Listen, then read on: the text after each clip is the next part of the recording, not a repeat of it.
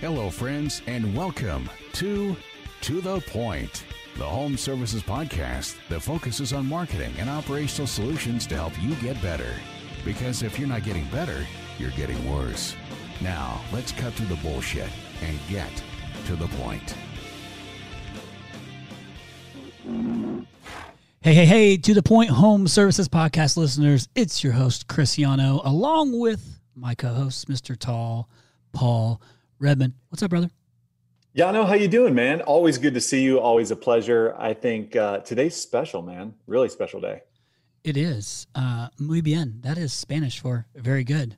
I'm bilingual. Well, this is a multilingual podcast today. It certainly is. That's where I was going with that. It's like you're picking up what I'm putting down. You know, dude, what? It's like we are one in the same, brother. We certainly are. I mean, you're even, you know, wearing the same clothes as me, like the same. You know what? This is just Rhino uniform, right? You know what? So one of us has to switch to the Henley because I'm not going with a crew cut shirt. I don't like the way it touches my neck. I'll go V-neck. You go Henley. We'll call it good. I don't even know what Henley is. That sounds horrible, but you should at least turn your hat backwards. It has three buttons. How's that? Is that better? Yeah, that's more your style. Okay. Now you're looking good. Super duper good. Tough. Hey, dude, today's a big day because we don't hand out second opportunities to our guests very often. And I think today marks only the second time we've had someone come back into the studio to lay out more of what they shared last time. So kind of special, man. That's very observant of you, Paul. I can count. You can to two. That's really good. Well, I am excited. So listeners, we have a return guest, but also a first timer along with our return guest, who I would say is probably the better half of that. You know, no offense. None taken. But thank you, Chris. You're so welcome.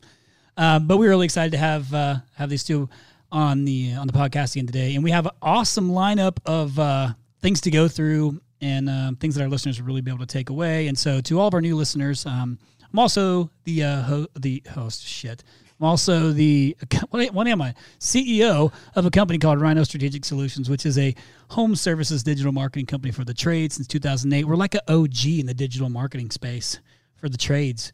There you go. OG. So for some of you, that just means we got there pretty early, like we're old. You know what OG stands for? I do now. Just like you, just like no, I thought you were there. That's definitely not what it stands for. That's a negative. No. Josh, what's OG stand for? Original gangster. Original gangster. I always knew you were a gangster, Chris. That's right. Can't you tell? It's those farmer Crawfordsville, Indiana roots. The Crawfordsville Crips. The Crawfordsville Crips. That's fairly accurate. Yeah, I'm sure that's how that went down. Anyhow, we're really excited. Let's get to the good stuff of having them both in here, and it's been interesting to watch the their company even grow since they were here in March, and what you guys have accomplished in, and even what we've done together. So it's kind of a unique scenario where we have since had we have mutual customers, so it's pretty cool. We developed a really good relationship, a good working relationship, but you know, excited to have Josh and Laura Kelly on the show from Clover Marketing. Welcome. Thank you. Thank you for having us, Chris. So real quick for our listeners, and Josh, I'm going to have you tee up just some of the credentials. But first, Laura, welcome, first-timer. Thank you. Y'all are going to start a podcast. That is the plan. Yeah. We're calling it, I think we're going with Lip Service for Contractors. Service for Contractors. You heard it here first. And we're rolling out a logo. So when we do roll it out, and if anybody loves it or hates it, let us know. No, if you hate it, I don't care. Yeah, I do. Yeah. Well, Laura is originally from Kinsale, right? Kinsale, a little town in Cork, so it's down south in Ireland. Right on the very bottom of Ireland, right? Very bottom, yeah. So, so the best of us come from the bottom. I don't know. I don't know how to respond to that one. I don't really know either where to go with that. Moving on. I'm out on that. But listen. You immediately can say, you can get away with so much when you just have an accent. Is that fair? Oh, that's fair. That's pretty fair. I mean, she doesn't even speak real English sometimes, and people don't seem to mind. Oh, it's the accent. You get away with it no matter what. I'll tell you, I was in Walgreens a week ago, and they were like, you speak great English. And I was like, thanks. You said, thank you. You really enunciated it. Well, I want to get into this, and really I'm excited to hear also from you, Laura, just your experience along the way too with all this, and you know, because this wasn't your initial, you know, this wasn't your path, right? It wasn't the game plan, no, yeah. It was not. So it's, you know, so hearing your perspective will be great. Clearly, Josh has a ton of knowledge. So let's go ahead, if you would, and you know, go ahead and let the listeners know that might be listening for the first time, just a little bit of your background, Josh, yeah. and then go ahead and segue right into what you guys have been doing with Clover, and name drop. So that way we kind of have some, you know, the listeners have some ideas of some of the guys that you're working with. We could do that, yeah. So I came from the service industry. I'm even as a young kid worked in the sheet metal shop, did installs, was a plumbing helper. Never went to tech space because I'm just not tough enough to do that full time, to be honest. But my family owns a business called Parker and Sons here in Phoenix. I ran some of the operations and ran the marketing for, I want to say, almost 15 years. About a $1 or $2 million company. Yeah, it was it's 6.5 when we bought it. This year we'll do 140. When I left, we were over 100. I don't do anything with Parker and Sons day to day. We actually kind of did an offshoot and started doing our own thing. Right. When we started, when we sold off to anybody who's out there knows the Wrench Group. Ken Haynes, Ken Haynes, we're the largest company in the Wrench Group. I think actually maybe the largest company in the United States, almost for sure now. That's not like a franchise or right. In 5 cities, right? We'll do 145. The goal, crazy enough, is 200 million in the next 3 years, which is no big deal. With one of the nicest dudes ever, which is your... Yeah, my father, Paul. Yeah, I mean, unless you're talking about me specifically. Yeah. Second nicest dude, I guess, but yeah. Laura, then Josh. Kidding. There you go. But yeah, so came from contractor space. Really, my background's operations and marketing. I've worked for companies like Pulse, which is the largest home service company in the United States. At one point, they had like over $1 billion valuation. Started my own software company, and now we focus on a business we relaunched here at the beginning of the year called Clover Marketing, which is really a consulting and marketing firm for some of the biggest, most successful companies in the United States. We have relationships, not just with Parker and Sons, but with some clients that you have like a D&H or a King Heating, We Care, We Care, Four Seasons. I know the Horizon guys real well. We don't work with them right now, but we're talking to them right now about it. Just some big name, successful guys. We've been able to grow kind of companies across the board. I've been doing this for years, helping other companies grow, but really started focusing. It was kind of like an afterthought. People come to me and say, hey, I've been stuck at $5 million for 10, 15 years. Can you help me? And then I just took people when they came to me by chance, right?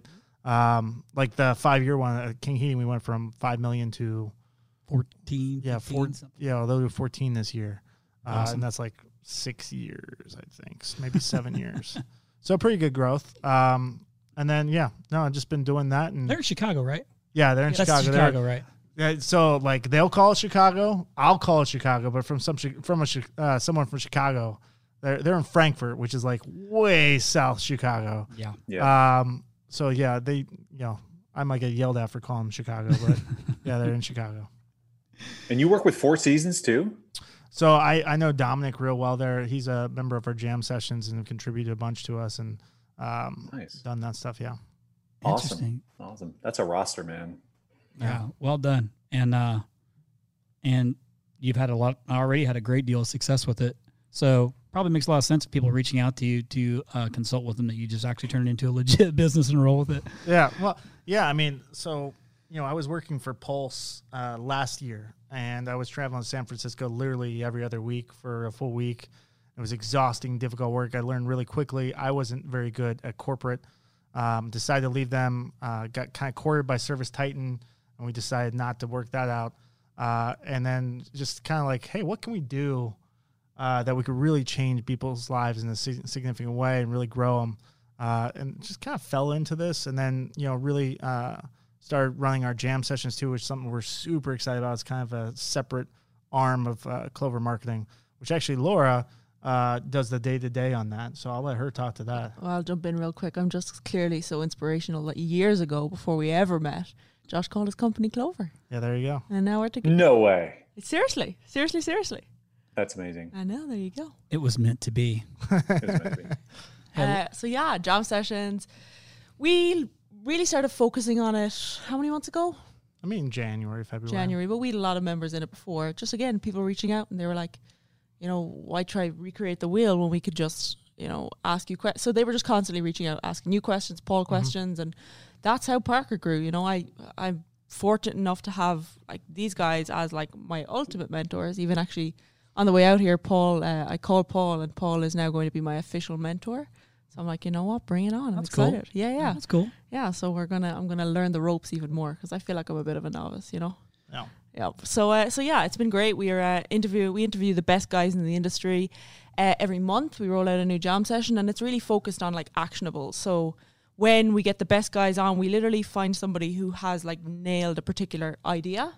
And they share that idea with us, but they actually break it down like step by step on how they roll out this idea. So it's not just like, oh, I liked what this guy's doing, but it's like, okay, this is what they're doing and this is how they're doing it. And then you actually get their playbook broken down on like a downloaded playbook. So you get the playbook and action book, and then like questions that they've asked themselves that spurred their growth in that area. So it's really just fast tracking your growth, and it's been awesome. And I think it's cool too for like contractors to grow and learn from each other, like the collaboration inside and like our group, our Facebook group, all of that. It's cool to just watch the growth. So are jam sessions open to really anybody of any size, like within the home services space? For sure, yeah. Jam sessions is one of those things. Essentially, we take in the best contractors, we pick a specific topic that they're awesome at, and we break it down whether you are a $50 million business, a $100 million business, or a $1 million business. Like, these are topics like, you know, how do you recruit and retain people, right? That applies to everybody, right? Yeah. How do you market? Like, what's the secret to bringing down your cost per lead? This applies to everybody, right? And now it might be slightly different the way that $50 million does it compared to that $1 million or that $5 million. But the action items and everything associated with it, you're changing 10% of it. You know what I mean? 10 to 15% of it. You're not recreating the wheel, because why would you? Even yesterday, not everybody, but there's a Facebook group called Service Avengers. Service Avengers. And yesterday I was only on there, and a guy was like, "How can I incorporate plumbing into my?" And of course, I personally don't know how to do that, but I know Ken Giusto, who we know really well, is actually coming on onto a jam session pretty soon, and he's breaking it down step by step. So this really nice dude on this group went from like a thought, and now he literally has the playbook. So like he's gone from like, how the heck am I going to do this, to like being able to like start rolling it out successfully and accurately as of tomorrow. Yeah. You know, so it's cool. I don't know if you know that story, or the Hustos from ASI, good friends of ours, right? I mean, everybody knows everybody in this industry. It's crazy. But they added plumbing, and they did like, don't quote me on this, but I want to say like 8 million within like 18 months for plumbing. Wow. From scratch, from zero. Like, jeez. Just ridiculous growth. It had, yeah. Pretty cool. That is awesome. So you're having a blast, Laura, then? Yeah, you know, it's a fast track way to kind of get the scoop on the big guys, you know? Yeah. Well, I think, as you and I have become friends, you know, and not only, you know, working together with multiple customers is, I can attest to, it's legit. Like Parker and Sons, I don't believe defines you. You know, like, it doesn't define what you guys are doing, but it certainly is helpful. That's where you came from, and you really proven everything through that channel. Yep. But you actually have so much more to offer beyond that. Yeah. And that's why I thought it was so great to have you guys back on, is to talk about, you know, the purpose of the podcast is to reach out to the masses in our space, home services space, and give them actionable items that they can use and take away. Sometimes that means consultants. Like, we don't do that, right? Mm-hmm. So we want to give them somebody that, hey, like, this all sounds great. I've got the ambition. Maybe they took notes and checked boxes. And, you know, and from our first episode, which was episode 8, called Don't Be the Tooth Fairy of the Trades, or something somewhere along those lines. You actually gave a ton of takeaways in that, and we got a lot of great responses from it.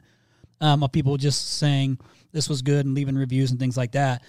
So the good part here is, you just heard Josh say and Laura say that they don't care what size you are. You can reach out and do a jam session, and then from there you can see what might come. Yeah, right? For sure. And as well, just for anybody who do want, we give, especially like for Rhino, because we're associated with Rhino, we give you guys a free trial for sure. So yeah. you can kind of get a teaser and a taste. So that's right, right. Break down the jam session just a little bit more for me. So is this a one-time event that's like a couple of hours in one room, or now is it virtual? What's that look like? Yeah, no. So we try to make everything. So like advantage I have and a huge disadvantage, right, is like I learned by traveling and visiting so many companies, and I work with a lot of companies, some with direct consulting, which is very hands-on. I feel like a team member in the business, right? And some just through jam sessions. And the problem with doing that is that you can't make this really complicated, sophisticated, hard to work with you, right? Because I'm not there in the business anyway, right? So I have to simplify everything. So Jam Sessions is an incredibly simple product that delivers a ton of value. Essentially, we do we'll call it a webinar, but it's not a webinar. It's you take an industry leader once a month, it's get delivered right to your inbox. You're going to get text messages following up on it, everything setting you up for success. You watch it, it's 45 minutes an hour. It's recorded, so you don't have to watch it live, but you can watch it the day it comes in if you want to. And then we send worksheets following up behind it. So, hey, here's the big takeaways. Here's what we learned. Here's all the benefits. Here's what we've seen other companies success that they've actually launched this before.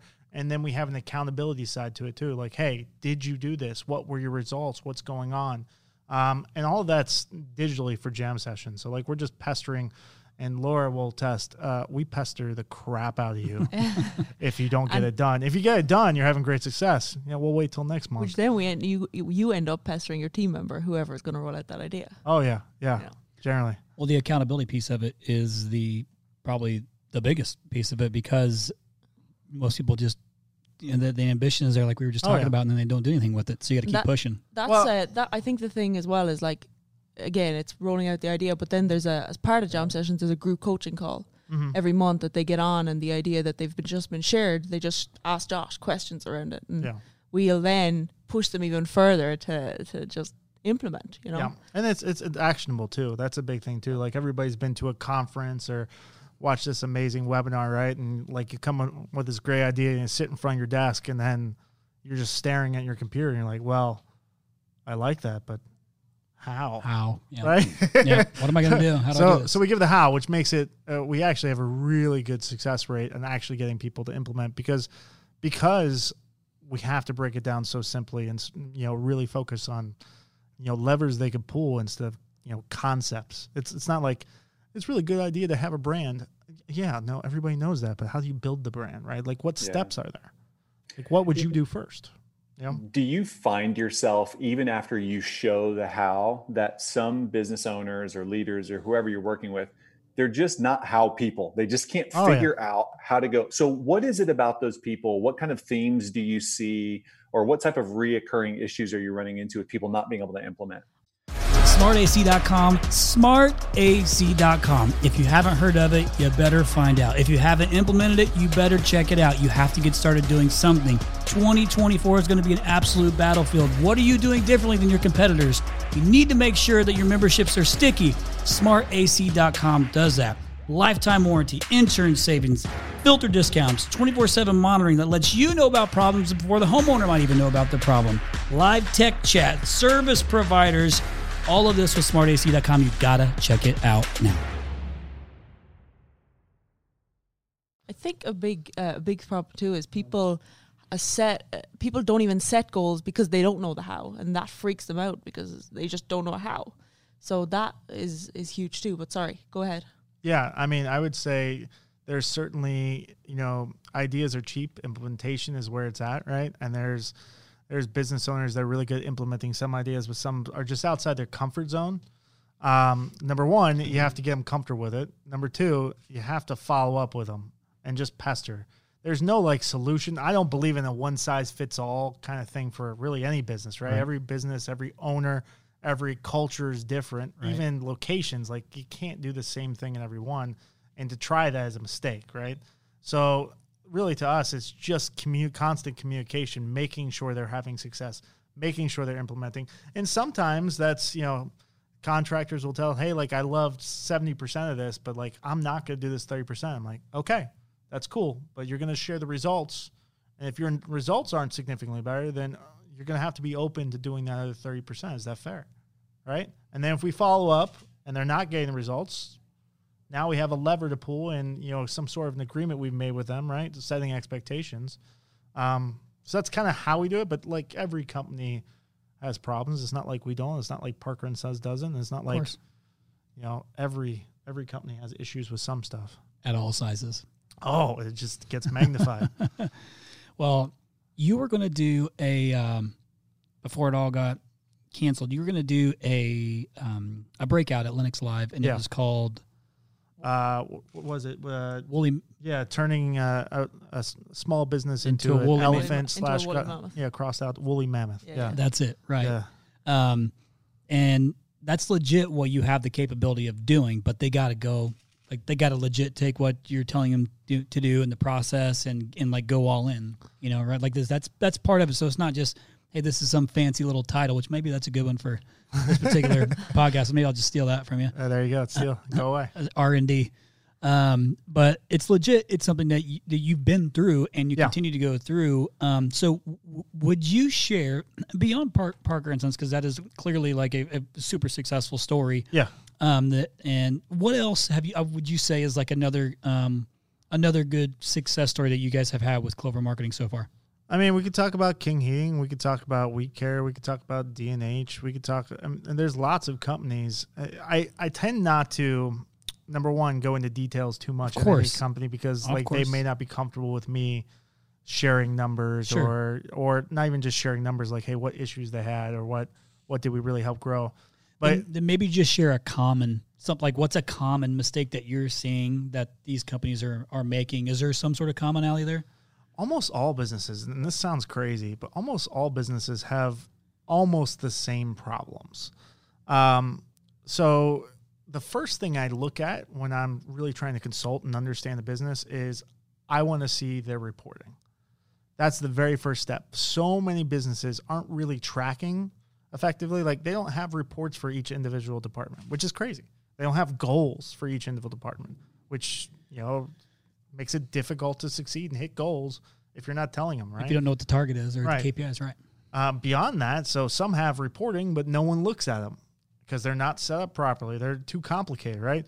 And beyond that, they have reports maybe, but they don't hold anyone accountable, and there's no follow-through or repercussion. So that's the first thing that I would say probably 90%, even huge businesses, and not that, you know, every business isn't guilty on this in some level, but even huge businesses, like, don't do proper simplified reporting on what actually matters, and then make decisions off of it too. Like, so many companies, like, they'll have a revenue report, like what I call like a DPR, a daily progress report, right? Or some people call it DMR. There's all kinds of different ways. It doesn't matter, right? But they track it, and they pull that number like once a month, right? And, you know, it's the 25th of August, and they're like, oh, crap, we're short on revenue. Well, nothing can be done on the 25th. Like, you're not doing it at the right cadence, right? So awareness, reporting, accountability is a big issue with businesses. And that goes not just for numbers and reporting, but goes for, you know, functions of the business. Who's in charge of recruiting? Who's responsible? And maybe not gets yelled at, that's the wrong words, right? But who's going to be held accountable if we don't get enough technicians? Who's held accountable for retaining technicians? Because if you don't have someone, or it's everyone, which is just as bad, that means it's no one, right? And then systems don't get put in place. Ideas aren't created. So the biggest one by far is accountability, but there's all kinds of stuff you could go into. And by the way, if anybody wants, like, we have examples of reports and everything that we put together. We share, you'll find anybody who's listened to me, and this is the first time you've heard me, we are very much an open book. Like, I don't care, steal my stuff, steal my ideas. I mean, good luck stealing all of them, right? But you certainly could steal a lot from me, and I encourage you to do that. It doesn't bother me. Just ask for it. Yeah, I think that...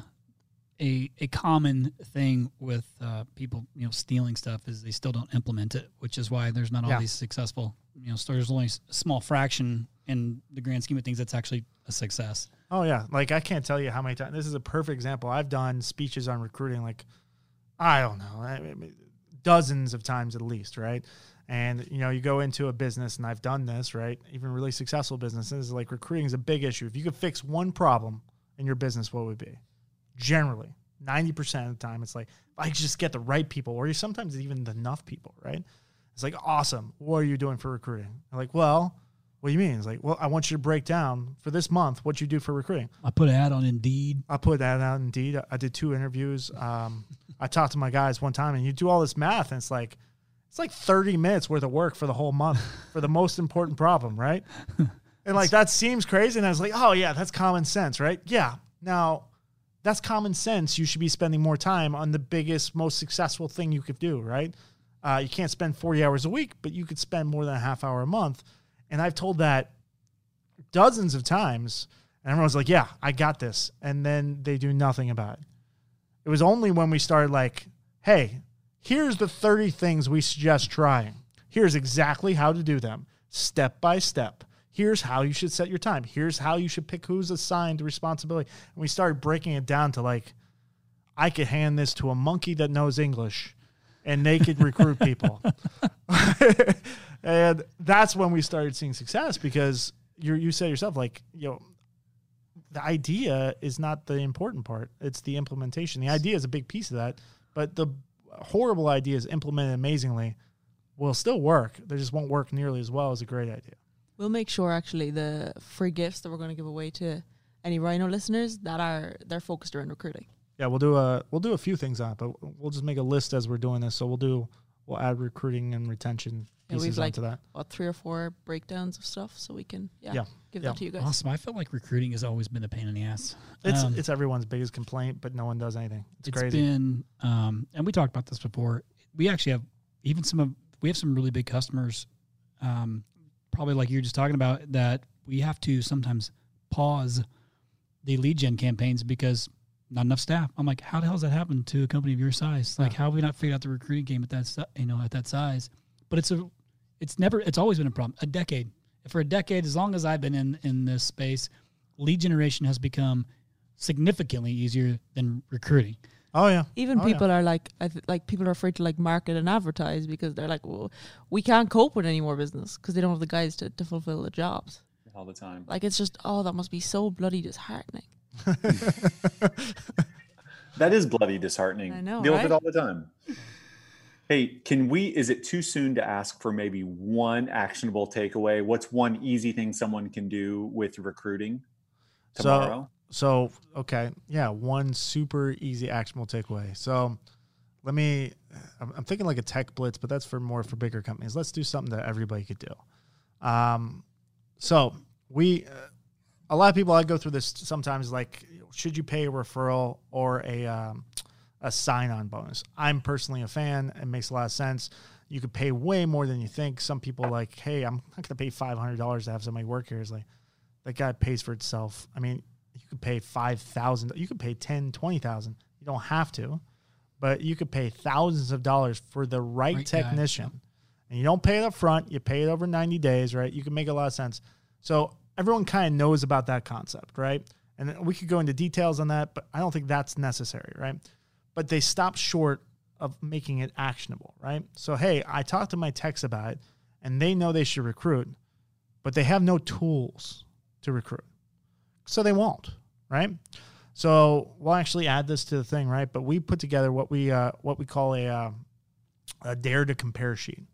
Dare to Compare sheet is a one sheet that has on one side your company, all the benefits, the pay, what it looks like, why they want to work there, benefit, benefit, benefit, benefit, benefit, benefit. On the right side says your company and leaves blanks. Now here's what I've done.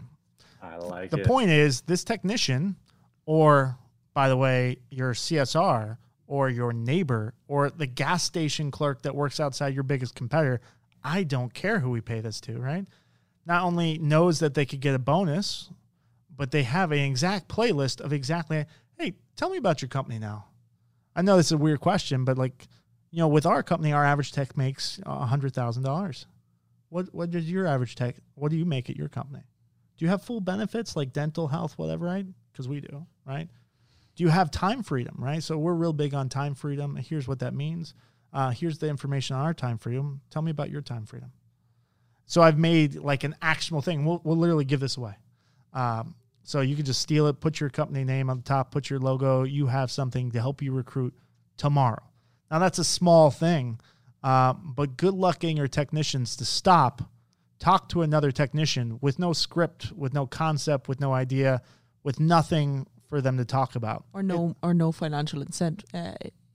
Yeah. You got to pay them too. Like, otherwise, that matters. Otherwise they're not going to do it no matter what. Right. What is time freedom? Time freedom is something that most companies in our industry do not pay any attention to, and it's one of their biggest recruiting hurdles. Younger people, Laura for sure, and people her age, Kyle for sure here. I'm staring at Kyle. Not old people like me and Chris here, but hey, easy. Hey, they care way more about when they work, having time off, going to see their kids at baseball games, dropping their kids off at school, then they care about pay. It's a shift in mindset from where contractors are now and the business owners. Most business owners now is like, well, how can I make the most money? And that's what drives them. Younger people aren't that way. They care much more about time freedom. So how do you give time freedom as a benefit? It's pretty simple, actually. People think this is complicated. It's incredibly simple. Number one, when you're interviewing someone, you ask what hours they want to work and why. It's important to know the why because it helps you free things around, right? But let's say that guy that wants to drive his kids to school every morning. That's cool. Not a big deal. Why don't you start at 10, end at 7 every single day? That first call is now scheduled at 10. How does that affect the business in any way? In fact, it's actually better because the other technicians don't have to be on call as much, right? It's a little bit better. Or, hey, I want, I want to, work the weekends and have Tuesday, Wednesday off. Or, hey, I want to work 4 days instead of 5 days, and here's the reason why.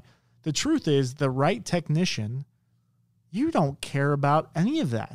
And by the way, no other companies offer that stuff. It's unbelievable, right? Starting late, people are like, what are you talking about? We start at 8. That's the rule. Everyone does it, period.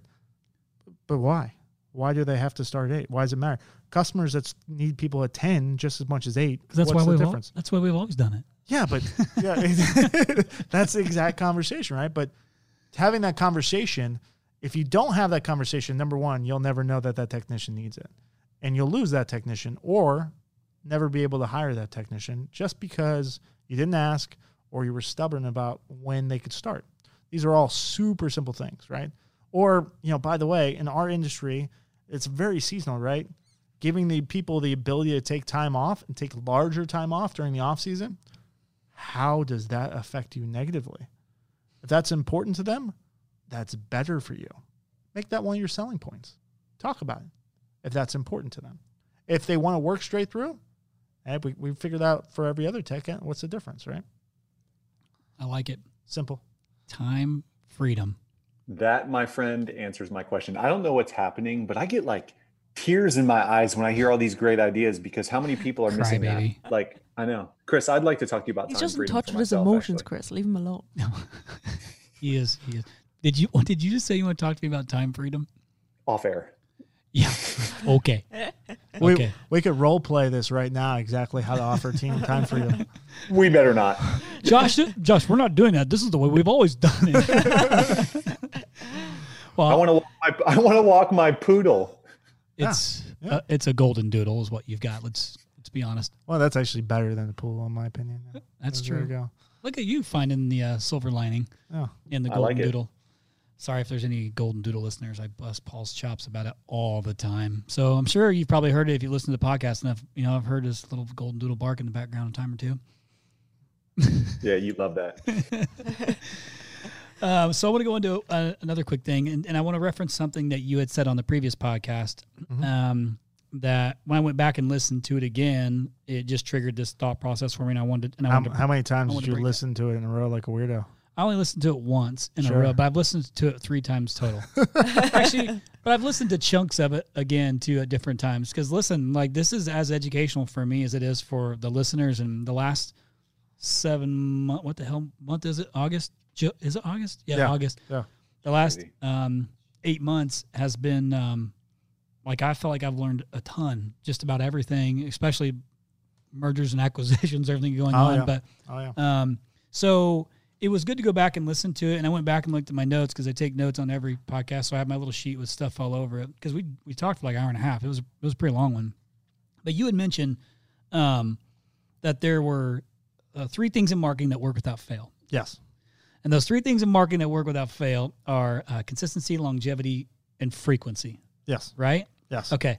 So what I want you to do is just break down just some examples underneath one of those three, you know, pillars, if you will. Yeah. Just what are a few options that listeners can do with, you know, utilizing that information regardless of their size, like consistency, longevity, and frequency. We talked about it in a little bit different context, but like, how is it, like, how, if you were saying, hey, $1 million company, or hey, $500,000 company, just trying to make it happen. Mm-hmm. These are the things you got to do when you're using consistency and longevity and frequent. Like, what are the things that you would, like, how would you break that down to the contractor? So that's really a marketing, it's not a concept. It's a fact. It's a fact. Guarantee for marketing, but really could be applied to a lot of things, but we'll focus on marketing because that's where the concept came from. And that's where I'll explain exactly how I do it. So I guess I'm shifting gears a little bit because you for sure said marketing, but clearly that is important, and it's Clover Marketing, right? Yeah, so I want to segue. Cheap leads, you know, if you can get, you know, shake your cost per lead from, you know, 200 to 20, changes your business pretty significantly, right? So let me break it down real quick for people who didn't watch the first one. It's a guaranteed way, literally without fail, without risk, to win in the marketing game. It's to do these three things. It's consistency, longevity, and frequency, meaning I have a similar message running for a very long time over multiple mediums. There's really one flaw with that, and it's actually a really big flaw. All three of those things are really expensive if you think about it in a normal way. If you do it like everyone else does, if you try to compete with a Parker and Sons here in Phoenix and you're $2 million, you cannot use the same tools and tactics that Parker can. When we were at 7 million, we were doing things entirely different than we do now. Of course. Because now we're big enough, we can just push people around. It almost doesn't matter. Like, that sounds sad, but like, creativity is less important, and being dynamic is way less important than it used to be. Sure. But let me break that down. Consistency, longevity, and frequency. Consistency is fairly easy. You could do that across the board. Longevity, the key there is don't hop in and out and stuff. A lot of people hop in, you know, they might do a radio campaign or PPC or SEO or, you know, email news, whatever it is. And they do it for like 2 months. Like, oh, I haven't got enough of a return. And they've just wasted their money because month 3, month 5, month 6 could be where it turns in. Right. Sure. But let's talk about the one that's kind of more obvious. Let's talk about, the consistency, frequency, longevity, going on different mediums, right? So a lot of people think like, hey, I want to do a direct mail campaign. That's a common concept for a small company, or a PPC campaign, or an SEO campaign. If you're a smaller company, these are great things to do because they're kind of direct response. There's low barrier to entry, right? And you can get decent return if you know what you're doing, right? Now, the key to this is owning it. It's really about owning the process and owning the customer. So if you're going to do a direct mail campaign, you should not do all of Phoenix. That's common sense, right? It's really expensive to own all of Phoenix with direct mail. Not realistic. Everyone's aware of that, right? So what they tend to do is choose a city. If your budget's pretty large, you could still pull off a city. If you're $1 million business, you are not effectively pulling off a city. Right. Because you could send that one direct mail piece one time, and I could promise you, unless you have some kind of amazing offer I've never seen or I've never came up with. I've had some good ideas that we've made some return on, but like, those are one-offs and they're very difficult and very rare, right? Right. One direct mail piece is not going to do anything for you. You have to hammer them. You have to hit them every month for a year. You have to hit them 4 times in a row in 8 weeks, right? So you got to be consistent. Oh, that's one of the things, right? but do that for an entire city is expensive, right? What if we did a neighborhood instead? So not only what if I decided that I was going to own this neighborhood that's about 10 years old, so I know it's a good fit for me potentially, it has a good amount of income, I know there's not really many competitors specifically going after this neighborhood, that's even better, right? I could own it cheaper because I don't have to compete. What if I not only direct mailed that specific neighborhood over and over and over again, but I talked about the neighborhood in that direct mail piece? And then I hired techs from around that area. And when my guys weren't busy, I had them sit and park around that neighborhood at restaurants. And you know, that's where we try to do lunch. That's where we try to get gas. So we try to really hammer, like, this company is everywhere, man. They just, like, they're stock in this neighborhood, right? I'm doing yard signs in that neighborhood. It doesn't necessarily make sense, and this is counterintuitive, but to do yard signs with every install you do, because if you only see one, it's just not going to do it. You have to have a presence, and they have to be hit multiple times in multiple ways for it to stick. So that's like a way to take, hey, I want to own something and make it really inexpensive by choosing which neighborhood. This could be a neighborhood with 500 houses or 5,000 houses. Depends on your budget and whether it's a good fit. And you could also put together 50 neighborhoods, right? Like, I'm of the opinion, and you know, we did this at Parker and Sons, like, never would I send a direct mail piece for Phoenix. Like, I did 50 neighborhood mail pieces because I get to really put some thought and, like, try to own them. Way more successful. So that's a kind of a simple idea to bring down the cost to make owning something realistic. By the way, I talk about this all the time. Like, don't ever do marketing, especially where you can't own that customer. When I say own it, like, you're the first thing they think about and the last thing they think about before they go to bed. Like, be obnoxious, be crazy, like, be in their face and be unforgettable. But that needs to be obviously, like, that needs to be the mindset you're trying to get them in, is like, shit, you're everywhere. Yeah. Like, these guys are in my neighborhood. I like the idea of you owning the neighborhood, because that's doable. It's reasonable. Yeah. And even if you're small, there's a lot of things that you can do with minimal output on cash and straight up sweat equity that you can still own that neighborhood by being present and doing these things. And you're getting involved with all the schools. I mean, everything. Schools, you get involved with their HOA. Like, and it doesn't matter if you're a $500,000 business or $100 million. This is doable. Yep. Right. And beyond that, right? Like, this is a key point too. Don't just pick the neighborhood you live in. So many people do that. And maybe that's the good fit. I don't know, but use it off the numbers and what your ideal customer is, not what you like, right? I like this neighborhood. This is where I live. This is whatever. That's less relevant to me than you think. It weighs 1% out of 100. You know what I mean? What do you think if these guys are saying, well, oh yeah, this is a great idea. I'm going to, I see this other company's stuff in this, you know, the neighborhood I want to be in, all, like, they're always there. You think that's just a mindset thing? You're like, okay, yeah, so now you be there. Like, and they're like, oh, well, this company's, you know, way bigger than us. They have way more trucks, you know, so find another neighborhood. So the truth is now Parker and Sons is the anomaly, right? So we still, we don't anymore, but like, since I'm not in the day-to-day, we don't think small like that anymore. It became unscalable and unusable. Even when I left and we were over 100 million, like, that was a task to try really own neighborhoods. Bigger companies in general, even, you know, if you're 20 million plus, you don't do this. If you're 10 million plus, you generally don't do this. So just because Parker and Sons has a lot of trucks there, they're not going to do it the same way you do it. I could promise you. I could guarantee it, right? Actually really good. Yeah. So don't worry about that so much. That being said, if there's a ton of trucks in that neighborhood, that should play into the concept of which neighborhood's the ideal neighborhood.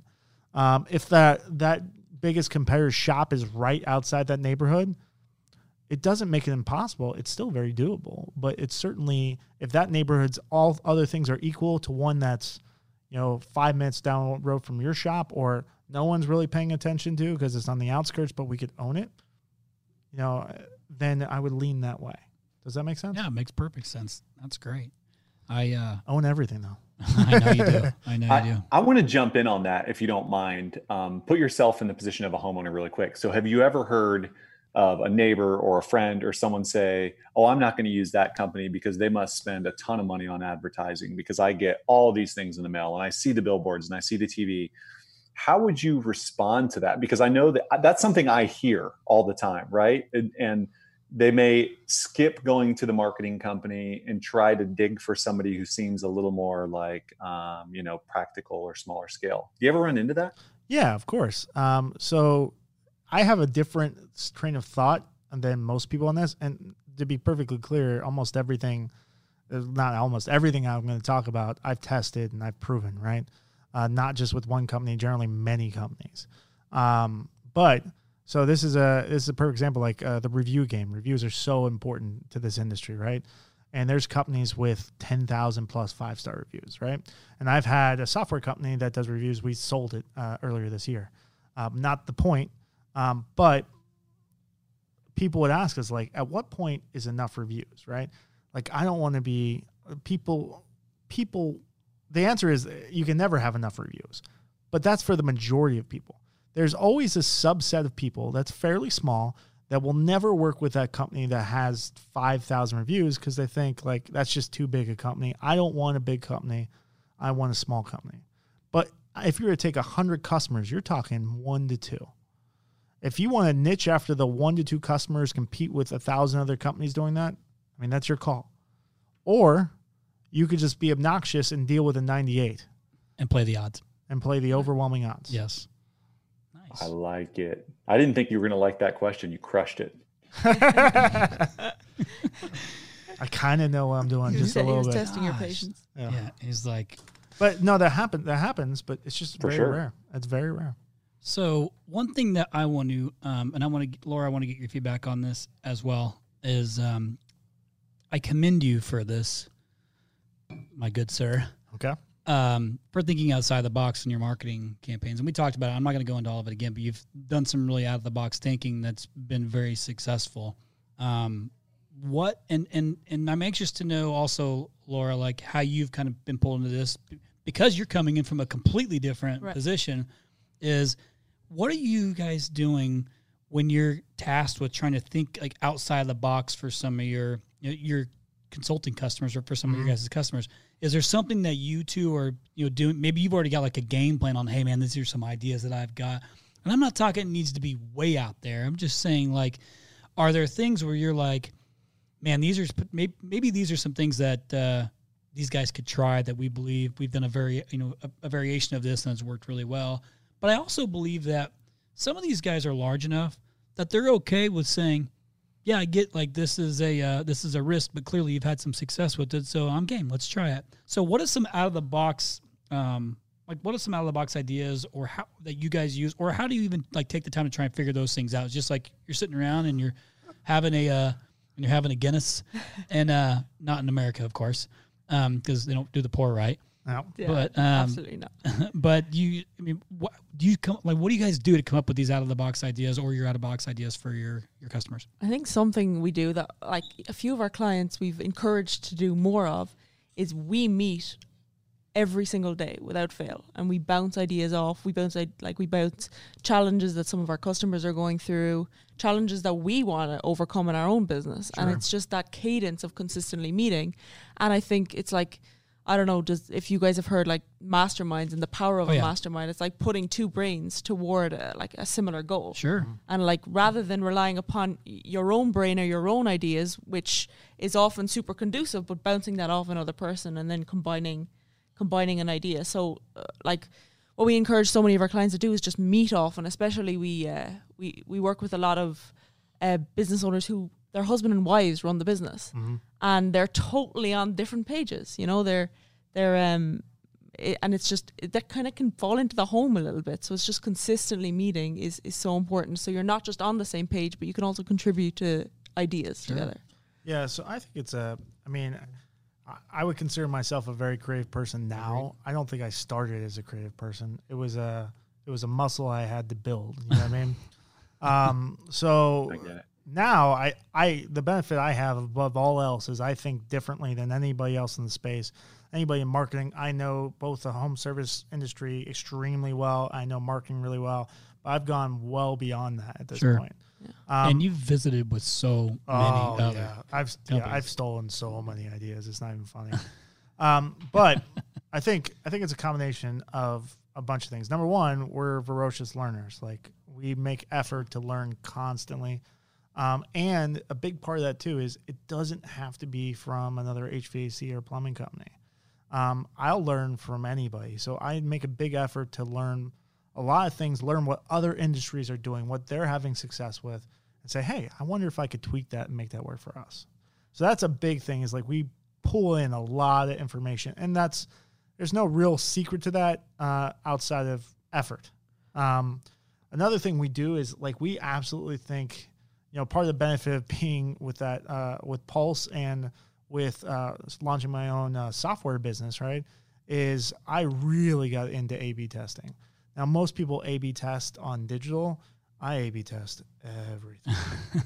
So, like, it's almost like no idea is too crazy. Let's test it. Let's see what happens. And, you know, that's easy to say now, but even when we were smaller, we really did that really effectively. Like, we tracked everything, found out what worked, went with that, and then no matter what, we're going to come up with another idea and test it against it. Like, nothing is ever settled. And when you force yourself, like, we tried these 50 things, we need a 51st thing, you find yourself getting, like, a little bit more creative, a little bit more out of the box, and a lot of times falling flat in your face.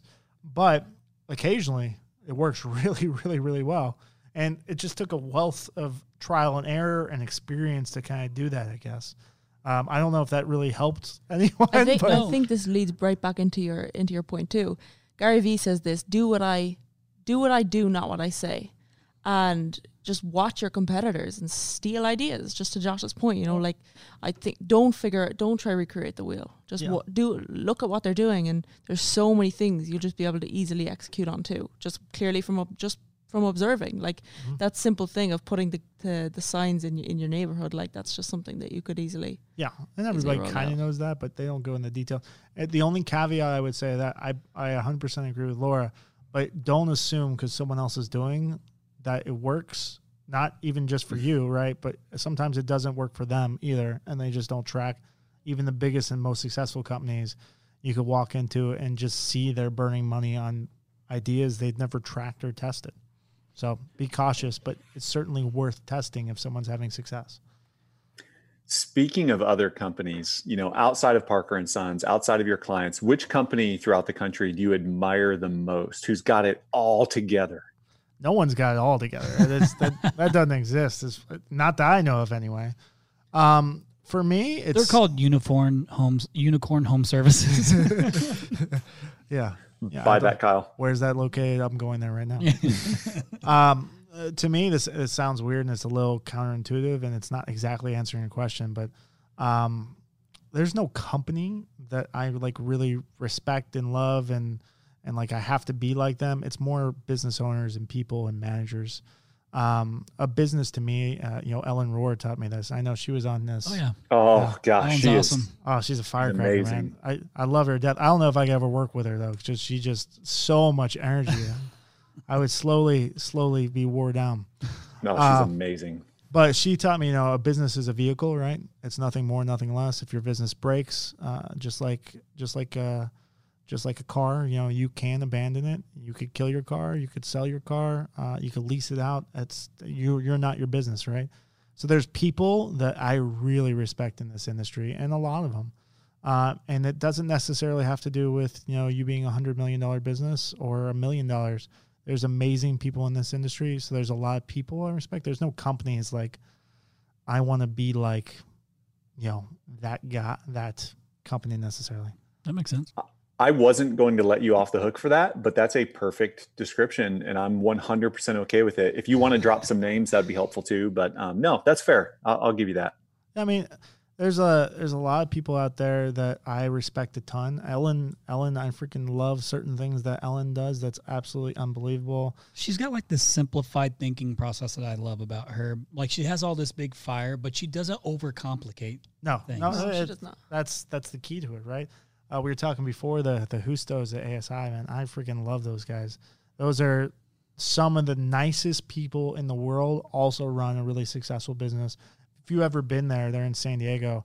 I've been there, I don't know how many times, 5 or 6 times. And like that whole office is just humming and everybody loves it there. It's great.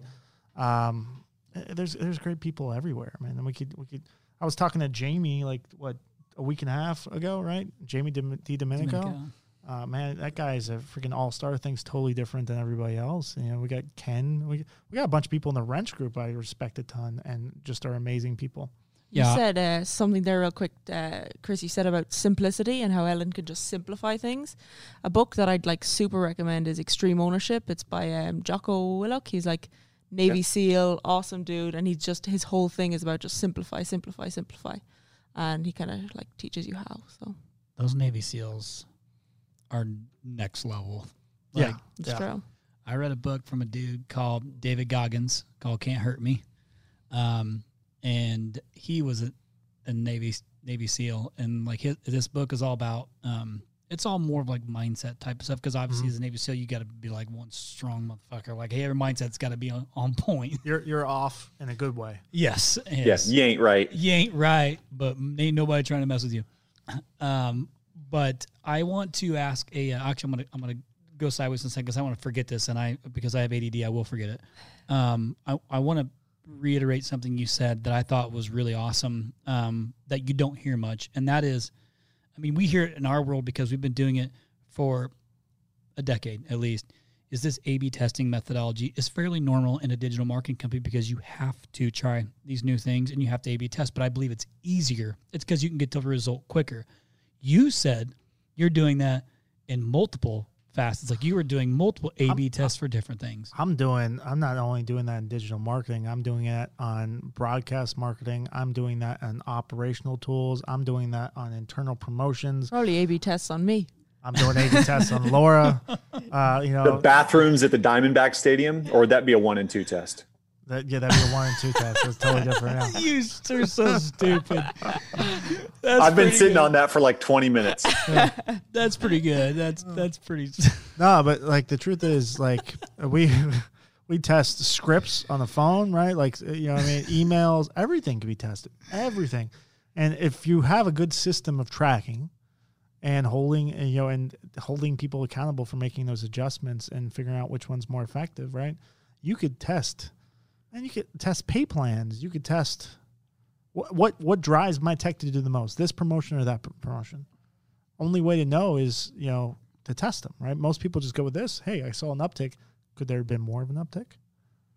Did you even track if there was an uptick? So many people do like, promotions. Hey, if we hit this revenue goal, then we do this, right? But, what did we do last year? How did that compare? Was that actually an uptick? Was that a high enough goal? Did we see any progress because of this? Unless you're set up and you're thinking that way. If you don't think with the test in mind when you build stuff, it's very difficult to track. So, like, it's a testing first mentality. I forget what's the startup book? Sugar. It's not Sugar. Yeah. Hold on. That was a different Lean Startup. Lean Startup? Maybe. I think it might be Lean Startup. That kind of went through that process. And it's a blue cover, so if you look it up and it's not a blue cover, it's the wrong name. But we can shoot it to Chris, so you can put it in the show notes. Oh, okay. Here we go. We'll put it in the show notes. You guys might know this. I don't read very many books. I listen on audio, if that makes you feel better. But, I mean, I've done that too. I'm finding that as Anna reads... but she reads super fast. I don't read fast because I have to highlight and then go back and reread it to make sure I understood what the hell I just read. Because I'll be reading something and completely thinking about something else. And I'm like, oh shit, I got to go back 2 pages because I had no idea what I just read. That happens to me. But I'll be damned if I don't learn something when I actually read the book and pay attention to it. I just am finishing this book by Jay Abraham called Everything You Can Out of All You Got. That's what it is. There you go. Thank you. I'm reading it to him, by the way. Yes, Paul actually created an audio version for me because I just love to hear his soothing baritone voice. It's his night right before he goes to bed. It's his good night story. Yeah. Exactly. I want to ask you a question, kind of off the cuff. Since Laura, you are from Ireland. Just for reference, I stole her straight off the boat. She's been in the United States like 3 years, and we've been together 2 years. I mean, listen. He's captivated me. It was not the game plan. The sales side he's got too. Like I know that was the best sale of his life. That's what he's going to tell you. That's true. Well played, buddy. Yeah, I can't say it now. You just said it for me. You're welcome. That's because you guys are. I just know. I can just tell. Question for you: are all your customers currently in the United States?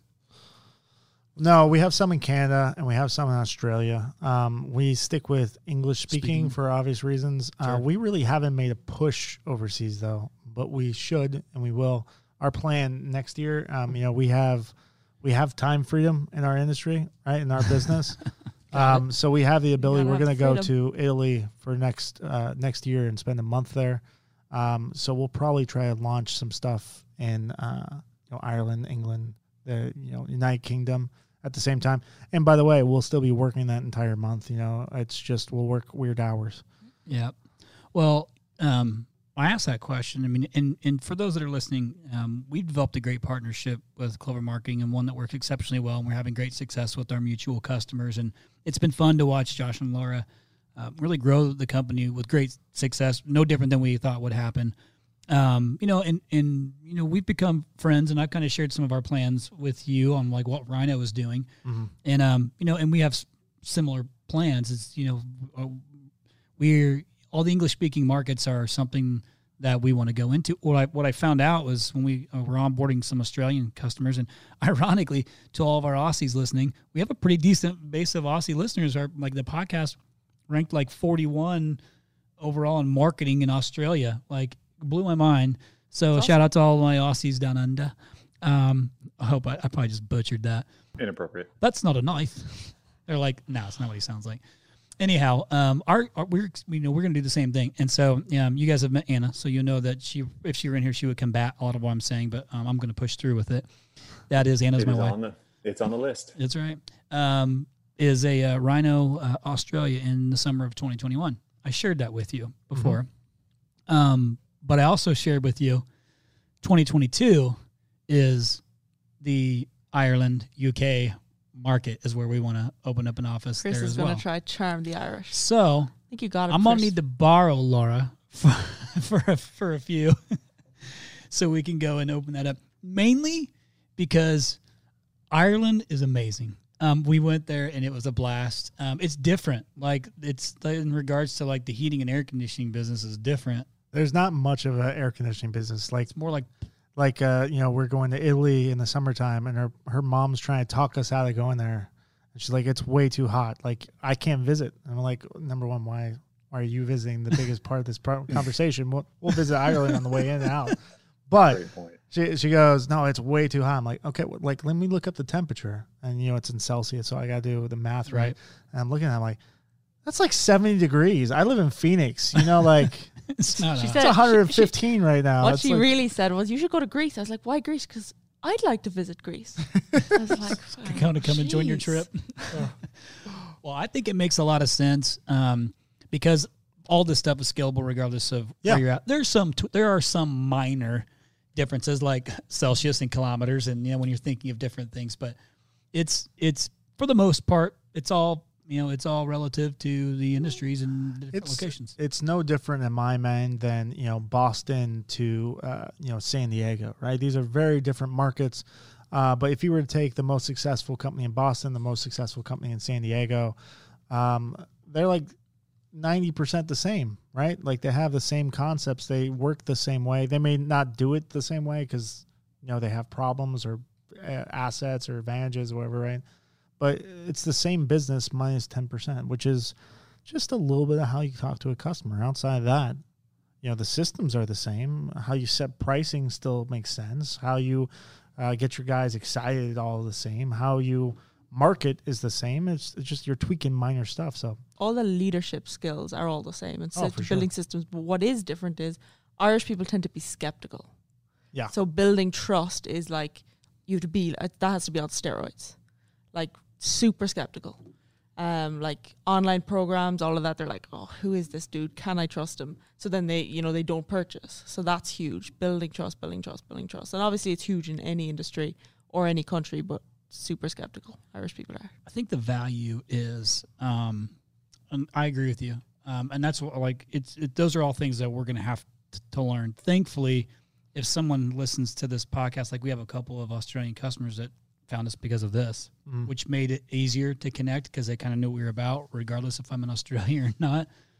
But what I learned is, and I'm not sure about the UK or Ireland specifically, but in Australia, that there is no trade-specific digital marketing companies in Australia. Some that also do trades, but nobody like us that focuses solely on the trades in Australia. I had no idea. There's people that market to it. So hear me. People that market to it, but nobody that's physically there. So you know me, I'm going. Yeah, why not? I mean, I'll have to go with you just to help you launch and to talk about stuff. Only makes sense. Just master the Aussie accent. Yeah, exactly. Oh, I've got it down already. It's like perfect. Kyle wants to go too. He's like, I need to go and capture this on video and pictures. Oh, there you go. There you go. Well, I want to finish this thing off too. We're a little over an hour on this, but I want to give you guys an opportunity to just share with our listeners. And listen, we're so grateful for all these, the comments and stuff that we get and people, talking about how they love the podcast and things like that. But again, I encourage you to take action. Listen, we bring everybody on here to share things that they've proven and had great success with. So we know that they work. And this is a perfect example. And again, it's always good to have you on here because you give some really solid takeaways that I think are easy to do. Even if you take, just do some things, try something, just try it. But do not be afraid to reach out. Nothing is stupid, right? Josh isn't going to say, well, that's dumb, or that's stupid, or Laura's not going to say anything like that. Now, he might once he gets to know you a little bit better, but in the beginning, he's not. So I encourage you, if you're listening, reach out. It doesn't cost anything, and there are no stupid questions. If you have the ambition to want to build the business, but you just feel hung up, reach out. Like, that's the exact reason Clover Marketing exists. So, To close this thing out, just share again with the listeners the best way to get in touch with you and things like that. Yeah, so we're fairly easy to get a hold of, and I'm a big fan. Now, like, a lot of people would be against this, but I think it's important that I handle stuff with a personal touch as much as I possibly can. So you can either email me or Laura. It's Josh or Laura at growwithclover.com. That's obviously our website. And then we'll go ahead and drop some free stuff on here for you, too. All right. We'll put everything together that we just talked about in the podcast, and let's call it growwithclover.com / Rhino, R-Y-N-O. R-Y-N-O. Yep. And it's just so we don't screw this up, it's GROWWITHCLOVER. We will put a link in the post as well to make this easy. Yep. So, any parting words from you, Laura? No, thank you for having us, Chris. Do you like Lucky Charms? Absolutely. Who doesn't? Is St. Patrick's Day your favorite holiday? Yes. Smittix or Guinness? Oh, Guinness. Smittix is, when Americans come, they get Smittix. You will not see an Irish person with Smittix. Yeah, I like Smittix. And if you're in Cork, you got to get Murphy's, not Guinness. So I drank so much Smittix when I was in Ireland. You're a horrible person. Look around. No Irish person will have a Smittix. Is that equivalent to drinking like a PBR here in the United States? Wait, with all fairness, when her family comes in, her dad drinks, was it Coors Light? Yeah. Oh, yeah. Well, Rocky Mountain Brew. My dad is on a diet, and he said to me, Laura, I'm drinking, what does he call it? Athlete juice. And I was like, yeah, Dad, what's athlete juice? And he says, well, I've given up the pints, so I'm drinking Bacardi and Coke, and apparently that's his athlete juice. I love him to death. This is the same guy that goes, hey, I'm going to get some exercise in, so he bought an electric bike with a motor on it. Yep. All of a sudden, he gets places very quick. Yeah. He's like, yeah, I bike places. I get there. It goes like 30 kilometers an hour. I was like, what the? That's not biking, man. It's like a motorcycle. But if it gets him to the pub on time. Yeah, there you go. I can tell you that I actually know what the athlete drink is. I have been around it quite a bit, you know. And so if athletes are at a event and they like to drink vodka sodas, I drink vodka. Yeah, low sugar. Too. Yeah, there you go. Yeah, that's an athlete kind of alcohol. Not Bacardi and Coke, but what? He's got a mind of his own. I was at dinner with Chris a couple months ago in Wyoming, and the bartender said, what would you like to drink? And I was like, do you have a Miller Lite Light? He's like, no, just Miller Lite. I'm like, all right, I'll have a water. That was lame. It was. Yeah. I wanted a really lighter than a light beer. That's like Michelob Ultra. And can we take that off the podcast and just like erase that? That was such a bad joke. It was true, though. Chris, don't you remember? I do, but it was equally as bad now as it was. Yeah, Actually, it was worse because you're in Wyoming and like this bar called the $1 Million Cowboy, like popular bar in Jackson Hole. And Paul asked for a Miller Light in this cowboy bar, and the disgust on that waitress's face. Actually, I think it's because she didn't quite understand what you were asking for. She's like, huh? Because it was ridiculous. Anyhow. I think it's funny. Shh. much. What do you think it's funny, Paul? I think there's a market for it. Maybe you should write a jokes book, Paul. Dad jokes, or not. You should just stick to your co-hosting job because you're phenomenal at it, my friend. Hey, thank you very much. Hey, Josh and Laura, thank you so much for coming on. We appreciate you guys. Always a pleasure. Yeah, for sure. Thank you. Grateful to have y'all as partners, and grateful as to have you as friends. And I'm sure, man, I know how this goes. I'm sure there's going to be another episode. Maybe the next one we got to do like a live deal where we can just let people hammer down on Josh and Laura with questions, because you, like Paul was doing, just let them, you know, speed round on asking questions or whatever, something like that. I don't know. We'll figure out something creative to do. We welcome it. I'm in. Perfect. So good luck on your new podcast. I'm excited, you know, for you guys to get that started. And once you do, we'll make sure to let our listeners know so they can check it out. And then, you know, keep kicking ass with Clover Marketing. You're crushing it. I'm excited to be along for the ride with y'all. I appreciate that very much. And listeners, you got to reach out. All right, they just shared all their information, and there's going to be some free shit they're giving out, which is cool. I mean, you know, and that's part of our partnership, which is awesome, but that was all them. They're doing it on their own. So take advantage of it. If you really want to grow your company, you got to act like it. You, your family, and your employees and customers are counting on it. So do good shit. Until next time, we'll see you. Thank you for listening to The Point. We hope you enjoyed this episode. Please consider leaving us a review in the App Store. And don't forget to share with your friends. Till next time, kick some ass.